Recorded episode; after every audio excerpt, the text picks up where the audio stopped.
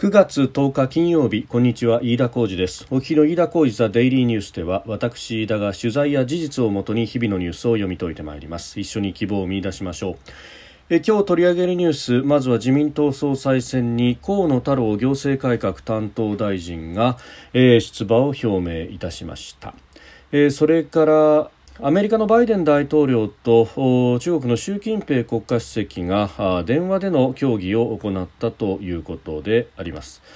えー、さらに日本自動車工業会の豊田昭夫会長がオンライン形式で記者会見を昨日開きまして、えー、EV 化について全て EV にするのは間違いだと全て電気自動車にするのは間違いであるという見解を示したということであります。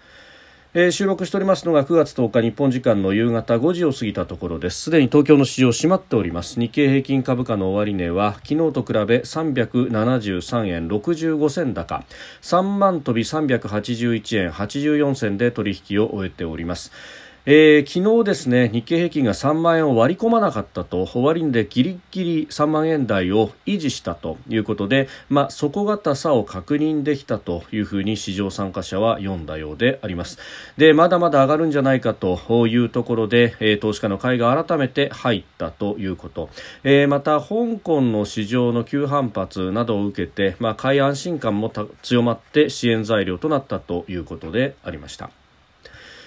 えさて今日は河野太郎規制改革担当大臣が夕方4時から出馬の記者会見をしまして出馬を表明しております。でまあそれに先立って、えパンフレットで、政策パンフレット公表ということもありました、えその中では命と暮らしを守る政治国を守り世界をリードする外交安全保障など5つの柱を掲げたということで、えありますがえー、その後、記者会見、えー、1時間以上にわたってですね、えー、質疑応答も終わったということで、えー、あります。で、その中で、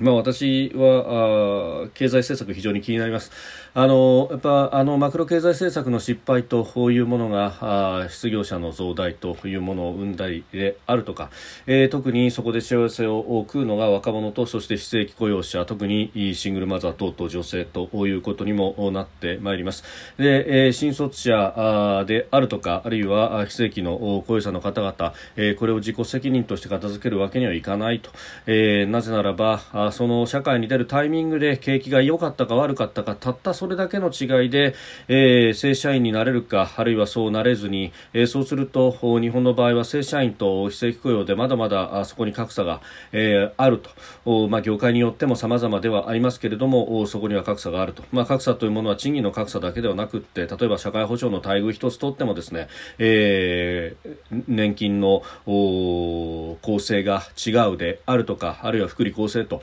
いうものの手厚さというものも一部コスト削減の中で、えー、ひっぺがされてきているとはいえまだまだそこの違いというのは大きいというところある意味正社員というものの特権というものが、えー、非正規雇用の方々との間に著しい格差を生んでいると。働き方改革等々でそこのところをですね少しずつ是正をしようというような動きはあったとしても、えー、まだまだあそこの部分が、えー、厳然とした開きがあると。そしてうん社会に出たタイミングで、えー、好景気か不景気かというものは全くその若者一人一人のスキルには何の関係もないと。これを自己責任として片付けるのはあまりにも冷たい社会であってそれは政治の無責任であろうというふうに私は思っております。そこで、えー、マクロ経済政策をどうするんだろうということに注目をして、えー、総裁選の候補の方々も見ているわけであります、えー、昨日おとといですかね高市さんのの会見の模様の中で、まあ、PB の2%のおまあ、ごめんなさい、えー、物価上昇率2%を安定的に達成するまではプライマリーバランス基礎的財政収支の、まあ、黒字化目標というものを一時的に凍結して財政も出していくんであるという発言がありました、まあ、マクロ経済政策で景気を浮揚させるというところを強調しているというあたりは非常に好感が持てると思いました。で、えー、他方ですね、うん、岸田さんに関してはあこのコロナ禍有事に関して財政を出すというところはまあ、その域はよしというふうにも私も思ったところでありますが他方、景気が上向いた暁にはまあ、危機を出した暁にはですね、財政健全化というものにも、目配せしなければならないというふうにおっしゃっていました。で、そこでじゃあその舵を切るのは一体どこら辺にあるんだということを、えー、私もインタビューする機会がありましたので問いましたところ、えー、物価上昇率の2%には言及されましたけれども、経済成長率への言及はなかったと、えー、いうことであります。この辺に一末の不安を覚えるものであります。というのは、えー、物価が上がった、えー、特にですね、日本の場合は、えーえー、日銀が、まあ、政策目標としている物価上昇率というものが、えー、生鮮食品を除く総合指数ということになってここにはエネルギー価格が入ってきております。海外の情勢によってエネルギー価格が上がった時に物価上昇率は上がり、えー、それによって目標が達成されたというふうになった時にですね、えー、実際には油の値段が上がって、えー、人々の家計は苦しくなってきている、えー、しかも経済成長はまだまだ行われていないという中においても、えー、財政健全化の目的で、えー、増税が例えばなされてしまうというようなことになってはですね、えー、元も子もないという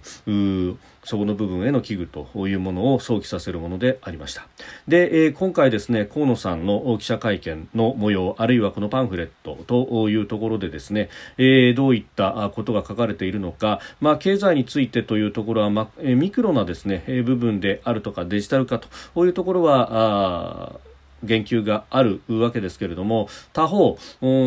マクロ経済政策に関してはあさほどの言及がありませんでした。で会見の中でですね記者の方が、えー、この今申し上げた岸田あそれから高市、えー、両候補のマクロ経済政策を引きながらですね河野さんはどういった政策があるのかと問うたところ、えー、まあ、あのアベノミクス的なですね、まあ、企業の業績が回復しかなり企業は潤ったところが、まあ、それが賃金にまで波及しなかったということを指摘しながらですね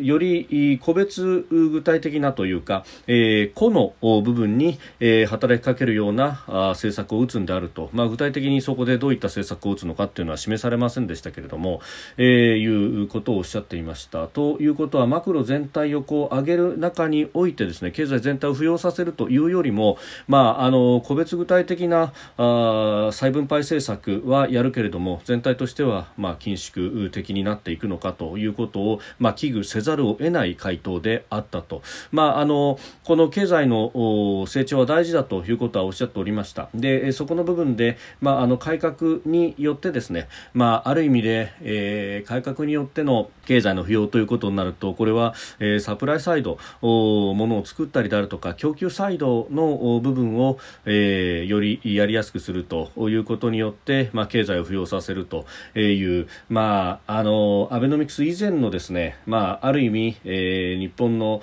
デフレが長く続いたあ当時の経済政策に近いものになっていくことすら危惧させると、まあ、結局このデフレ下においてですね需要がシュリンクしている中で、えー、供給の方を改革して供給を盛り上げるということになると、まあ、あのありていに言えばですね物がいっぱい溢れたけれども買い手がいないということになってデフレが長引くと、いうことにもなってしまうというあたり、まあ、あのこの辺をですですねまたこの総裁選の論戦の中であるいは、えー、周りのブレーン等々の意見によってどういうどうやって変わっていくのかあるいは変わっていかないのかというところを、まあ、見ていかなければならないんだろうと思いますが私は正直少しがっかりした会見であったというところであります。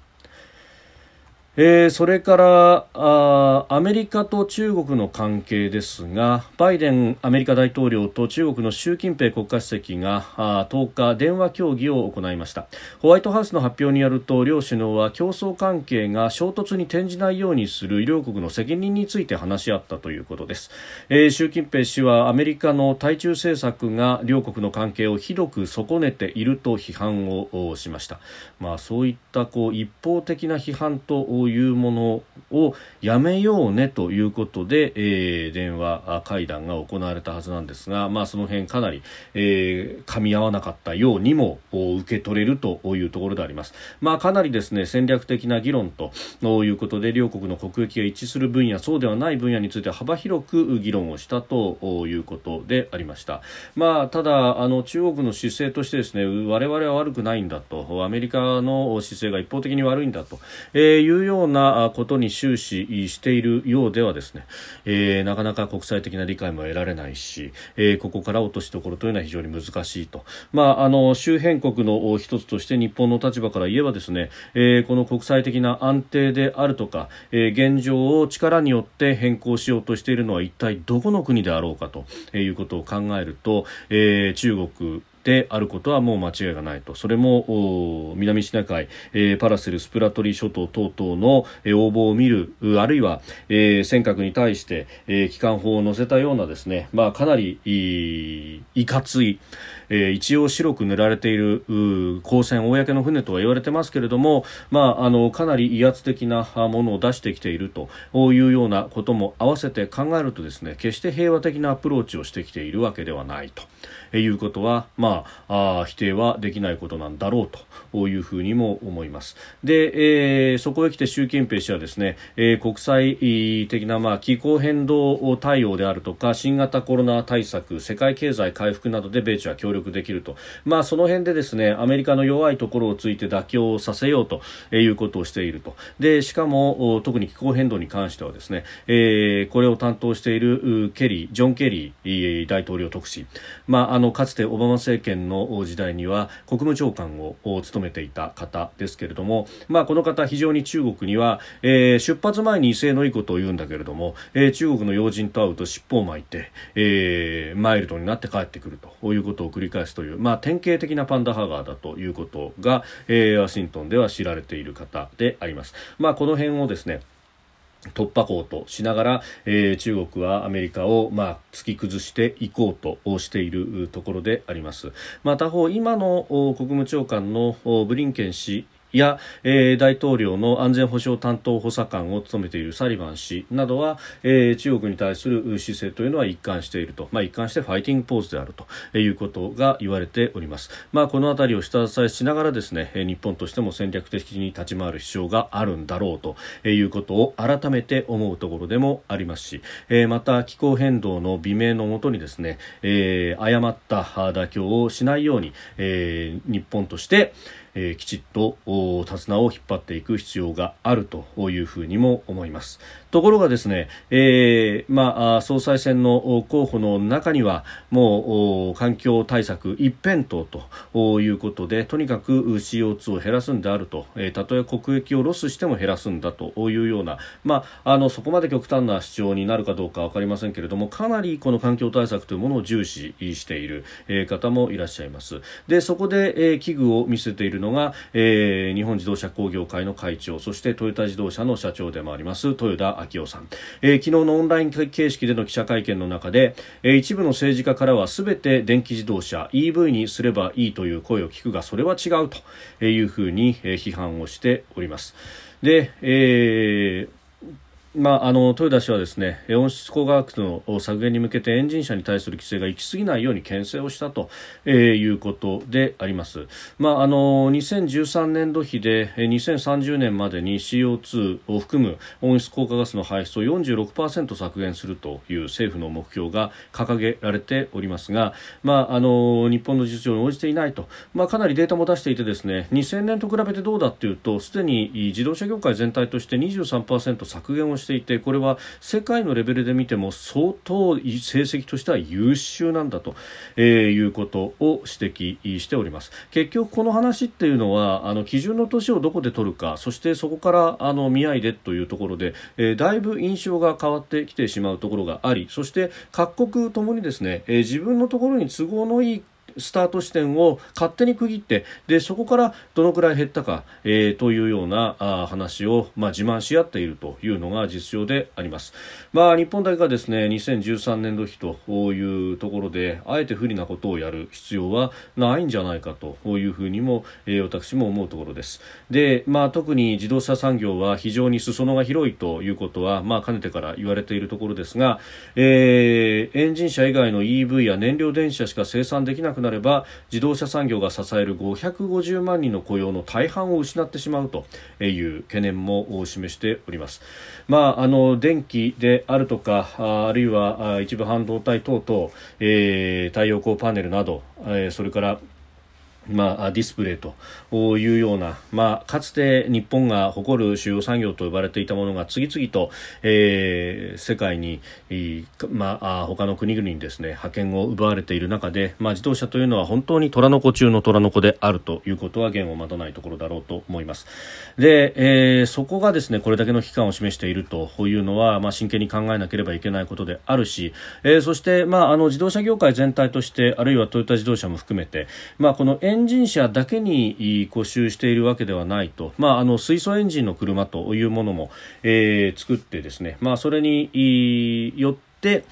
まあ、今の技術も維持しながら、えー、雇用も維持しながら、えー、CO2 の削減というものもできないかというようなですね、えー、様々な試みをしています。で、えー、24時間の耐久レース等々で、えー、その性能の証明というものをやったりもしている部分があるわけで、まあ、あの、その辺をですね、えーじっくりと考えていく必要があろうかと思います。まあ、電気自動車の場合は航続距離の問題であるとか、あるいは、えー、トルクが足らないということで、えー、重い荷物を運ぶような時には、えー、まだまだディーゼルに負けるんじゃないかということが言われておりますし、まあ、その辺の、えー、エンジンとの利点というものを水素エンジンでやっていくというのは非常に希望の持てる話でもあると。えー、何も今からですね、まあ、ある意味目的というのは、まあ、温室効果ガスの削減であるというふうに取るのであれば、えー、そこに至る道というのは EV 一本道というわけではなかろうというのは、えー、まさに豊田会長の指摘の通りだろうと思いますしまた、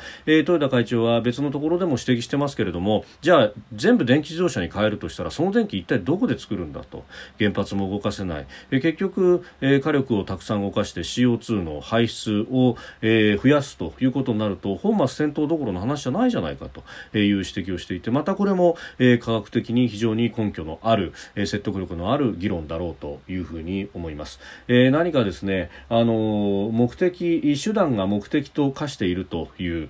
ことが、まあ、この環境の面は非常に、えー、容易に起こりうる分野であるということでそこを一旦、えー、立ち止まってきちっと冷静に考えましょうということを、まあ、訴え続けてきていると、まあ、ここにこうするメディアというのがあってもしかるべきなんですが、えー、そうそのような動きをするとですね、えー、環境に対して考えていないと。